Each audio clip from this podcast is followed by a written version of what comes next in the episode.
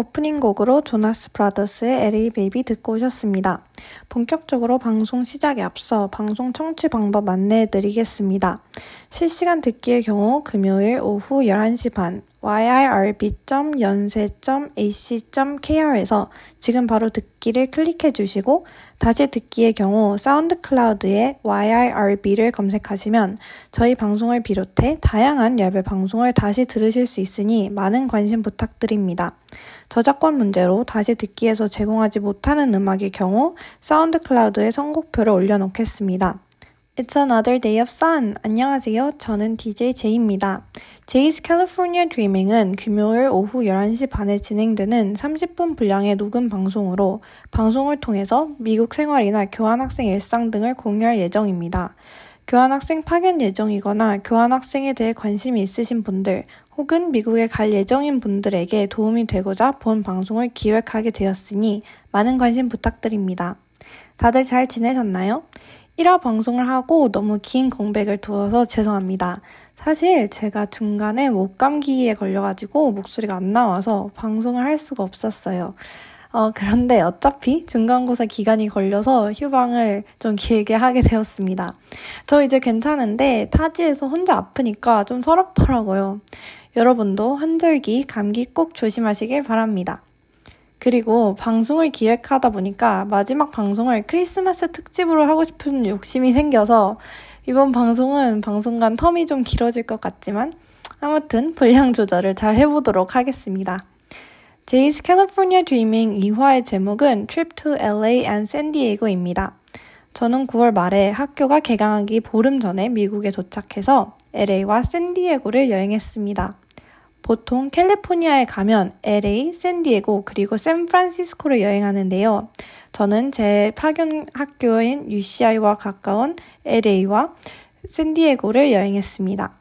오늘 방송에서는 LA 여행기, 샌디에고 여행기에 대해 이야기해 드리도록 할 예정인데요. 캘리포니아를 방문하실 때 여행 계획에 꼭 참고하시길 바랍니다. 그럼 노래 한 곡 더 듣고 본격적으로 방송을 시작하겠습니다. 레니의 Made in Hollywood 듣고 올게요.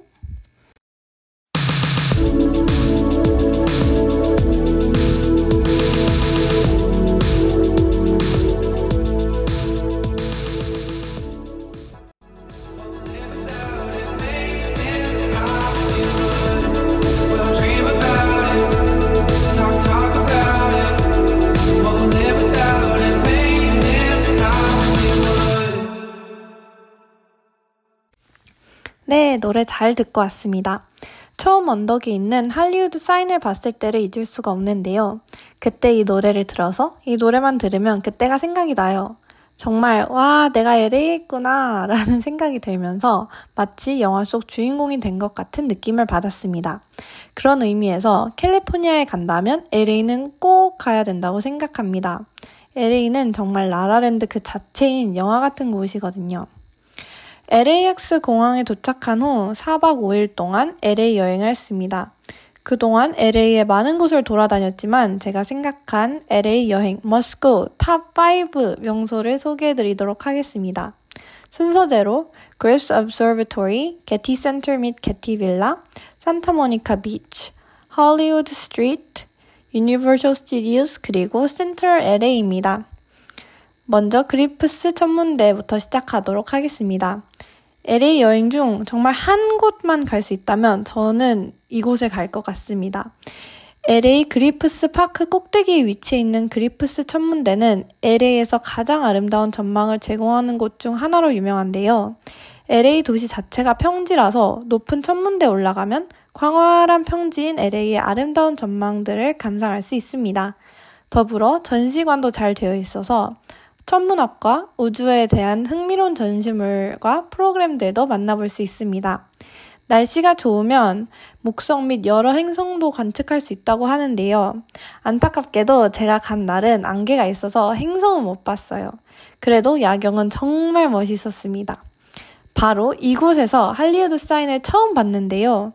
멀긴 하지만 저 멀리 언덕에서 보이는 할리우드 사인을 보고 설렜던 마음을 정말 잊을 수 없습니다. 또한 La La Land 영화를 보신 분들은 이곳을 더욱 더 친숙하게 느끼실 텐데요. 주인공인 미아와 세바스찬이 밤에 데이트를 했던 곳이기도 합니다. 영화 속에 Griffith 천문대의 멋진 태피스트리 등 여러 모습을 보실 수 있는데요. LA의 펼쳐진 야경을 보면서 정말 아름다운 도시라는 생각이 들었으면서 왜 많은 사람들이 이곳에서 영감을 받는지 알 수 있었습니다. 정말 황홀한 경험이었거든요. 천문대 안에 다양한 전시와 유료 상영회, 그리고 둘레길 투어 등 다양한 방법으로 천문대를 즐겨볼 수 있습니다. LA의 야경이 정말 아름다우니 낮보다는 밤에 가시는 것을 더 추천합니다. 다음은 Getty Center와 Getty Villa입니다. 이 두 곳은 미술과 문화를 즐기기에 최적의 장소로 각각이 고유한 아키텍처와 예술 컬렉션으로 유명합니다. 게티 센터는 현대적이고 아름다운 건축물과 미술 전시물로 유명하며 게티 빌라는 어, 게티 센터와는 조금 다른 분위기에 고대 그리스와 로마 예술에 중점을 둔 전, 전시물들을 감상할 수 있는 곳입니다. 미국의 석유 보호인 게티가 설립한 미술관으로 두, 두 군데 모두 다 입장료가 무료입니다. 그리고 게티 센터의 경우 주차장에서 트램을 타고 미술관으로 올라가는 이색적인 체험을 할 수 있습니다. 과연 미국답게 두 전시관 모두 스케일이 매우 컸으며 볼만한 전시품도 많았습니다. 또한 센터와 빌라 모두 조경을 잘 꾸며놓아서 피크닉을 즐기는 사람들도 많았습니다. 빌라의 경우 그리스풍의 저택을 형상화해서 마치 휴양지에 와 있는 듯한 인상을 받을 수 있었는데요.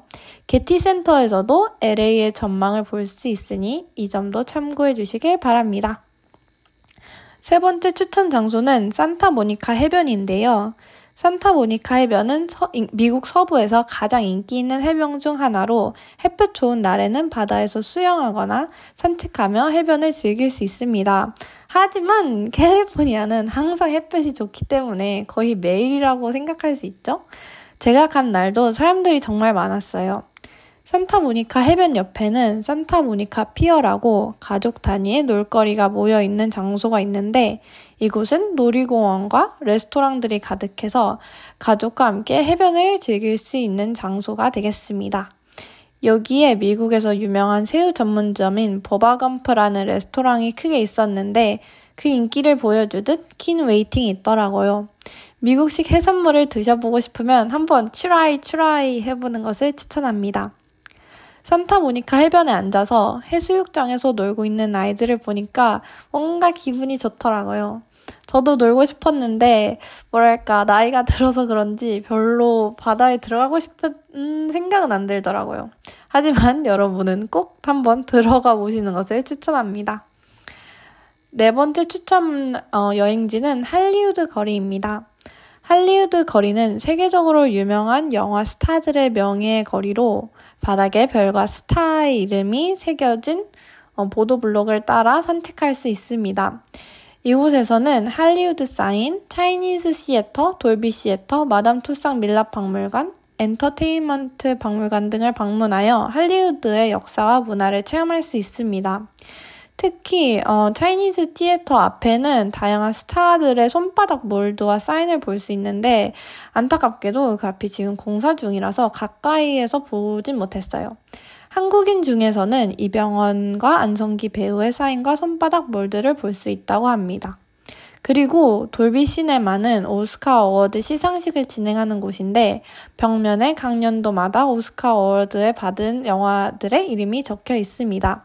벽에 수상 작품으로 기생충의 이름이 적혀 있어서 뿌듯했습니다. 마지막으로 LA 여행의 다섯 번째 목적지로 유니버셜 스튜디오를 소개합니다. 유니버셜 스튜디오는 실제 영화 촬영장과 테마파크를 함께 즐길 수 있는 장소입니다. 유니버셜은 전 세계에 몇 군데 있는데 캘리포니아 유니버셜에만 있는 스튜디오 투어를 꼭 체험해야 합니다. 스튜디오 투어에서는 실제 세트장 주변을 코끼리 열차 같은 버스를 타고 들어가서 구경할 수 있습니다. 할리우드 영화에서 사용되는 몇몇의 세트와 특수 효과들을 실제로 볼 수 있는데요. 특히 저는 넷플릭스 시리즈인 굿플레이스를 재밌게 봤는데 이 투어에서는 굿플레이스에 나오는 동네 세트장을 실제로 볼 수 있어서 신기했습니다. 어, 다만 아쉬운 점은 내려서 구경을 할 수가 없다는 것인데 돈을 더 내고 VIP 투어를 구매한다면 열차에 내려서도 구경할 수 있다는, 있는 것 같으니 참고하시길 바랍니다. 스튜디오 투어 외에 여러 탈 것들이 있는데 가장 인기가 많은 닌텐도 월드와 해리포터를 비롯해서 트랜스포머, 미니언즈, 심슨 등 다양한 테마의 어트랙션이 있습니다. 특히 해리포터 테마에서는 유명한 버터비어를 맛볼 수 있으니 한번 드셔보시는 것을 추천합니다. 저는 해리포터 팬이라서 마법 지팡이랑 하우스 가운을 사고 싶었는데 아직도 사실 제가 무슨 하우스인지 잘 모르겠어요. 중학교 때는 그리핀도어로 나왔다가 고등학교 때는 살짝 흑화해서 슬리데린이 나왔고 고등학 아 대학교 때는 레이번클로가 나왔어요. 음, 연세대라 파랑 조류가 나온 건지. 아무튼 하우스가 좀 확고하게 정해지면 그때 로브를 사야겠어요. 여러분은 본인의 하우스를 아시나요? 해리포터 토크는 정말 하루 종일 할 수 있지만 일단 자제하도록 하겠습니다. 아무튼 하루 종일 재밌는 캐릭터들을 많이 볼 수 있는 시간이었습니다. 마지막으로 보너스의 느낌으로 다운타운 LA의 여러 장소들을 간단하게 소개하도록 하겠습니다. 다운타운 LA는 LA의 중심 시내로 도보거리 이내에 여러 관광 명소가 있습니다. 관광지에는 천사의 모후 대성당, 현대미술관인 더 브로드, 엔젤스 플라이트, 그랜드 센트럴 마켓, 더 라스트 북스토어, 그리고 브래드버리 빌딩 등이 있습니다. 천사들의 모우 대성당은 LA에서 가장 큰 가톨릭 성당인데요. 현대식 느낌의 건물로 LA에서 가장 혁신적인 건물 중 하나로 손꼽힙니다. 가장 큰 성당답게 미사를 집전하는 내부의 규모가 매우 크며 내벽에는 여러 성인들이 그려져 있습니다. 한국인으로는 김대건 어, 안드레아 신부님도 그려져 있습니다. 더 브로드는 그 어, LA의 현대미술관이며 풍선 강아지나 키스 헤링, 앤디 워홀 등의 작품 등 흔히 미술 교과서에서 저희가 많이 볼 수 있었던 유명한 작품들을 무료로 관람할 수 있습니다.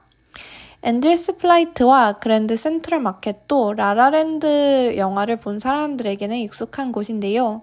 엔젤스 플라이트는 LA에 있는 작은 트램인데 편도 단 1달러로 탑승을 할 수 있습니다. 그랜드 센트럴 마켓은 다양한 노점상이 모여있는 마켓인데 쿠키, 라멘, 타코, Mexican bowl 등 다양한 음식을 먹을 수 있습니다. 또한 한국에도 지점이 있는 유명한 버거 체인점인 에그슬럿의 1호점이 이곳에 위치해 있습니다. 더 라스트 북스토어는 이름에서도 알 수 있듯 서점인데요. 스케일이 정말 크고 인테리어도 아기자기하게 잘 꾸며놓아서 책을 좋아하시는 분들에게 정말 추천하는 장소입니다. 마지막으로 브래드버리 빌딩은 독특한 내부 인테리어 덕분에 블레이드 러너 그리고 500일의 썸머 등 유명한 영화에 많이 등장한 건물입니다. 이 건물을 지은 건축가가 꿈에서 죽은 동생과 이야기를 한 후 영감을 받았다는 특이한 일화가 있다고 합니다. 다운타운 LA에는 다양한 볼거리가 많지만 어, 홈리스도 많으니 꼭 안전에 유의하면서 관광하시길 바랍니다. LA 소개는 이 정도로 하고 다음 여행지인 샌디에고 소개를 해드리도록 하겠습니다. 샌디에고도 LA 못지않게 캘리포니아에서 유명한 여행지입니다. 샌디에고는 LA보다 더 남쪽에 위치해 있으며 멕시코와 근접합니다. 샌디에고는 2박 3일 동안 여행을 했고 제가 생각한 샌디에고 여행 must go top 5 명소를 소개해 드리도록 하겠습니다. 먼저 첫 번째 여행지는 라호야인데요. 라호야는 바다입니다. LA에서 한 곳만 갈 수 있다면 가야 할 곳이 그리프스 천문대라고 제가 말씀드렸죠. 샌디에고에서 한 곳만 갈 수 있다면 가야 할 곳이 바로 라호야 해변입니다. 라오야는 스페인어로 보석이라는 뜻을 가지고 있다고 하는데요. 그 이름처럼 라오야 해변은 샌디에고에서 가장 아름다운 해변 중 하나로 꼽힙니다.